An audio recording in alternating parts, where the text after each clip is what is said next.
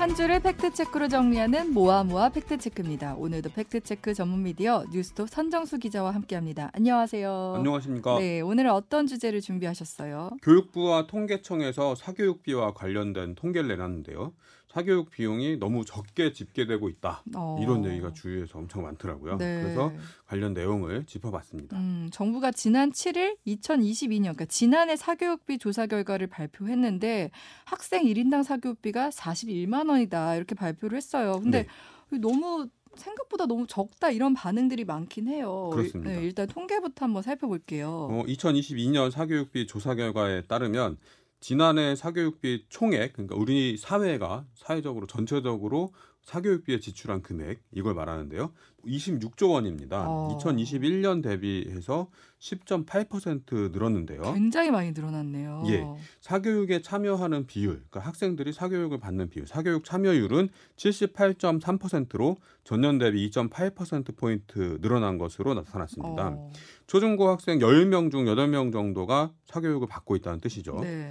사교육에 참여하는 학생들이 1인당 내는 비용은 52만 4천 원이었습니다. 2021년보다 7.9% 올랐고요. 사교육 지출이 전혀 없는 학생들까지 포함해서 전체 학생 평균을 내면 1인당 41만 원으로 계산됩니다. 네. 전체 사교육비 26조 원 가운데 초등학생이 지출한 금액은 11조 9천억 원, 중학생은 7조 1천억 원, 고등학생은 7조 원을 차지했다고 합니다. 근데 초등학생 사교육비가 가장 많네요. 네. 그러니까 일반적으로 우리 생각할 때는 입시 앞두고 학원을 많이 다닐 것 같은데 네. 왜 이렇게 나온 거예요? 이게 평균의 함정 뭐 이런 건데요. 네. 초등학생들은 1학년부터 6학년까지 있잖아요. 고등학생은 1학년부터 3학년까지 있고 예, 그 총액을 보자 이런 취지. 예, 예. 초등학생이 많을 수밖에 없겠군요. 그렇습니다. 네. 그래서 총액 기준으로 초등학생이 고등학생보다 더 많죠. 예. 근데 이걸 1인당 월 평균 사교육비로 따져보면 네. 초등학생은 37만 2천 원, 네. 중학생은 43만 7천 원, 고등학생은 42만 2천 원입니다. 그래도 많네요. 초등학생 37만 2천 원이면. 네, 예, 예. 초등생들의 사교육비가 많은 것은 아무래도 우리 사회가 돌봄을 제대로 제공하지 않고 있다. 이런 뜻이기도 한데요. 네네. 수강 목적을 알아보면 네. 초등생들은 일반 교과에서 보육, 불안심리, 친구 사귀기 등으로 응답한 비율이 18%였고요.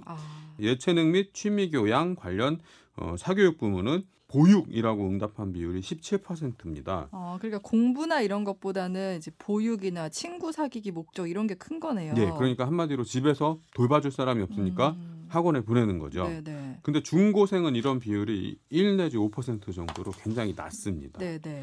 근데 학생들이 사교육비를 얼마나 지출하는지 이건 예. 어떻게 알아보는 거예요? 도대체 저걸 어떻게 알아봤지? 41만 원? 네. 다 물어봤나? 이게 굉장히 많이 물어봅니다. 예. 통계청이 이 사교육비 조사 결과를 인터넷 기반 설문조사로 진행을 하는데요. 네. 전국 초중고 약 3천 곳 학생 7만 4천 명을 상대로 조사를 합니다. 진짜 표본이 크네요. 예, 네. 학부모가 이 조사 홈페이지에 접속을 해갖고 설문지에다 입력을 하는 방식인데요. 네. 우리가 보통 정치 관련 여론조사 네. 이런 걸 할 때 모집단이 1,000명이거든요. 보통 1,000명이에요. 네. 정말 많이 잡으면 2,000명. 근데 이 조사는 7만 4천 명을 대상으로. 어마어마한 거예요. 그렇죠. 진짜. 그러니까 네. 조사의 신빙성에 대해서는 크게 이의를 제기할 부분은 없는 것 같은데요. 네네. 그리고 이게 학교별로 지역별, 초중고별로 모집단에 비례해서 표본을 추출하기 때문에 굉장히 실태를 잘 반영하는 그런 조사라고 볼 수 있습니다. 근데 이제 이 결과를 놓고 주변에서는 이거 실제 맞냐, 현실에 부합하느냐. 왜냐면은 41만 원 물론 큰 돈이긴 하지만 이제 주변에서 실제로 학원 보내는 비용이나 네. 이런 걸 고려했을 때는 좀 적단 말이에요. 그렇죠. 네, 실제로 자녀 사교육비 우리 선 기자도 자녀가 있잖아요. 있습니다. 얼마 들어요? 저희 집은 초등학교 3학년인데요. 네. 피아노 학원하고 영어 학원 다닙니다. 네. 그리고 요즘에 태블릿으로 많이 하는 원격 학습 이런 거 있잖아요. 네, 네. 그거 하고 있는데 월 평균으로 치면은 대략 한 60만 원 정도 들어가는 것 같습니다. 그렇죠. 그리고 요새 뭐 유치원도 한 40~50씩 하니까. 예. 뭐 영어 유치원 100만 원 뭐 이런 식으로. 예. 그러면 이제 41만 원은 너무 적잖아요. 아예 전혀 사교육을 하지 않는 학생들도 포함해 갖고 평균을 내는 거라서 네. 약간 좀 실태하고 다를 수도 있다 뭐 이제 이런 느낌적인 부분들이 있는데 네. 이게 우리가 머릿속에 남는 거는 강렬한 기억이 그렇죠. 남잖아요. 네, 네. 그러니까 고3 키우는 집에 아 우리 학원비로 뭐 얼마 냈다. 뭐 영어 유치원 보내는 집에 아 우리 영어 유치원비로 얼마 냈다. 이래서 이제 그게 기억이 팍 남는 거죠. 네. 그리고 예. 그럼 소득 구간별로도 좀 통계가 잡히나요? 그렇습니다. 월 평균 소득 200만 원 미만인 가구의 사교육비 지출은 12만 4천 원으로 나타났습니다. 네. 800만 원 이상인 집은 평균 64만 8천 원이 사교육비로 지출됐습니다. 거의 5배 수준이네요. 그렇습니다. 네. 이게 이제 전 학년을 아우르는 거기 때문에 그냥 경향성만 보시면 될 것 같은데요.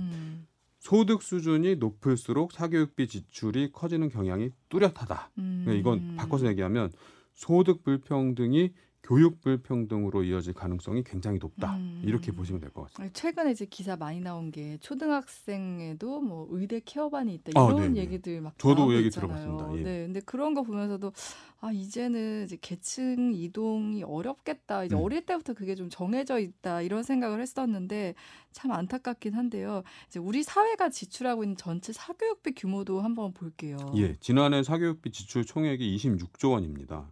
너무 크죠. 26조 원. 너무 커요. 네. 우리나라 전체 한 해 예산이 638조 원인데요. 아. 이 중에 26조 원이 사교육비로 지출이 되고 있습니다. 진짜 그리고 어마어마한 규모예요. 사회 간접 자본이라고 하지 않습니까? 네. SOC, 네, 뭐 네. 도로 깔고 다리 놓고 뭐 이런 것들. 네. 여기에 배정된 예산이 25조 원이에요. 그것과 맞먹는 수준이네요. 더 적죠. 사교육비가 네. 더 많고. 그러네요. 네. 예. 산업, 중소기업, 에너지 분야 예산 규모가 딱 26조 원입니다. 아, 그러니까 사교육 시장이 뭐 어마어마하게 크다 이런 예. 얘기는 진짜 많이 들어왔는데 예. 수치를 확인하니까 정말 어마어마하네요. 네, 예. 네. 그러니까 이 엄청난 금액이 사교육을 통해서 학생들의 공부에 도움이 되고 소양이 개발된다. 뭐 이러면 굉장히 좋은 일인데, 네. 근데 그냥 경쟁에서 한 발 앞서가려고 네. 선행학습에 투자되고 뭐 이런 것들이 과연 사회적으로 바람직한가?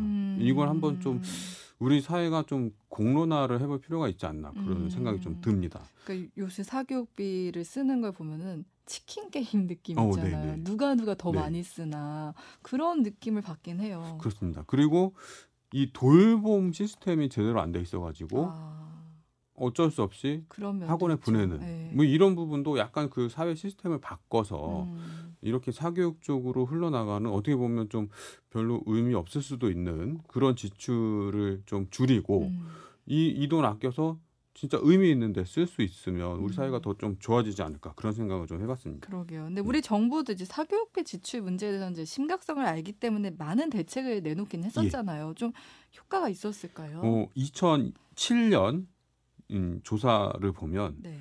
초중고 학생 1인당 월 평균 사교육비가 22만 2천 원이었어요. 근데 지난해 41만 원 됐죠. 네. 15년 만에 2배 가까이 늘어난 건데요. 2007년 물가지수는 78입니다. 근데 2022년엔 이 물가지수가 107이 되거든요. 물가를 고려해도 사교육비 지출은 크게 늘어난 거예요. 예. 네. 그러니까 물가는 38% 올랐다고 거칠게 얘기할 수 있는데 네. 사교육비는 2배 가까이 늘어난 겁니다. 지금, 그리고 네. 이 추세를 쭉 보면 계속 늘어납니다. 우상향입니다. 네네. 근데 다만 그 코로나 그 초창기였던 2020년에 초등학생 사교육비는 확 떨어져요. 그땐 학원을 안 보냈으니까요. 예, 집합 금지도 네. 있었고, 네네. 예. 그러다가 작년부터 급상승을 하게 됩니다. 그러니까 사교육비 대책들이 나오긴 했지만 별로 효과가 없었다. 그리고 이번에 분석 나온 예. 거 보면은 예. 코로나로 인한 학습 결손을 채우기 위해서 또 학원을 많이 보냈다 이런 얘기도 있더라고요. 그렇죠. 그러니까 한 해 안 보냈으니까 뒤처지는 거 아니야? 이러면서 이제 다시 보내기 시작한 게 2021년, 2022년 이렇게 되는 거죠. 그러니까 정부에서 어쨌든 사교육비를 줄이려고 EBS 강의를 좀 수능에 반영하고 방과후 교수를 늘리고 이런 대책을 내놓긴 했잖아요. 네. 그것들을 실제로 어떻게 되고 있어요? 방과후 학교 참여율은 2007년 38.2%였는데요. 2013년에 60.2%까지 높아졌다가 쭉 내려가면서 2019년에는 48.4%를 기록합니다. 네. 2020년 코로나가 터지면서 9.5%까지 하락을 합니다. 이때 비대면 수업하는 학교 많았으니까요. 네네네. 2021년에는 28.9%, 2022년에는 36.2%로 회복을 하는 추세입니다. 그런데 네. 눈에 띄는 점은 고등학생들의 방과후 학교 참여율인데요. 네. 2010년에는 79%로 최고점을 찍었는데 2019년에는 47.7%까지 떨어지고요. 2020년 12%, 지난해에는 네. 조금 회복돼서 30.6%에 그쳤습니다. 점점 떨어진 추세네요. 예. 고등학생은. EBS 교육 참여율은 고교생 기준 2007년 41%였는데요. 이후 대체로 40% 초중반대를 기록을 하다가 네. 2016년 이후에 30%대로 떨어져서 지난해는 30.5%에 그쳤습니다. 고교생 10명 중에 3명만 EBS 교육을 이용하고 있는 거죠. 그럼 실제로 그 활용률이 많이 떨어지네요. 네. 네. 그 이제 돌봄 얘기도 해볼게요. 네. 사실 요새 이제 육아 출산을 꺼리는 것 중에 하나가 이제 여성들의 경우 경력 단절이 일고 또 네. 아이를 낳으면 누가 키우냐 이런 건데 정부 대책은 좀 있을까요? 정부는 초등 전일제 교육을 추진을 하고 있습니다. 네. 초등 전일제. 초등학생 예 그렇습니다. 네. 예 학교에서 하루 종일 돌봐주는 이런 시스템인데요. 네. 이게 윤석열 정부 120대 국정과제에도 포함이 된 내용입니다. 네. 그래서 방과후 교육 활동에 누구나 참여할 수 있게 하겠다 이런 취지인데 돌봄 교실 운영 시간을 오후 8시까지 단계적으로 확대하는 내용입니다. 네네. 이걸 이제 교육부는 늘봄 학교라고 이름을 지었는데요. 네.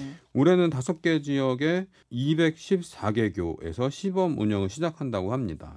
근데 기존의 돌봄 교실 저도 돌봄 교실 보내봤지만 받아주는 학생 수가 적었어요. 네. 그래서 추첨을 하거든요. 맞아요. 그럼 네. 그 추첨 날 가보면 항상 우는 어머님들이 계셨어요. 떨어졌다고. 예.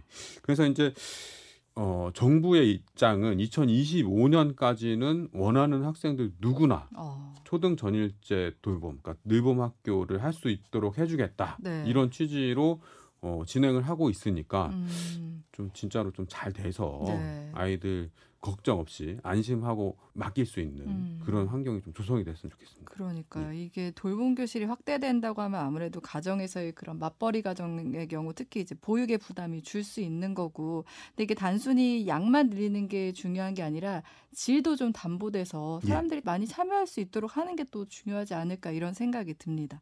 네, 오늘 모아모아 팩트체크는 여기까지 할게요. 지금까지 뉴스톱 선정수 기자였습니다. 고맙습니다. 고맙습니다.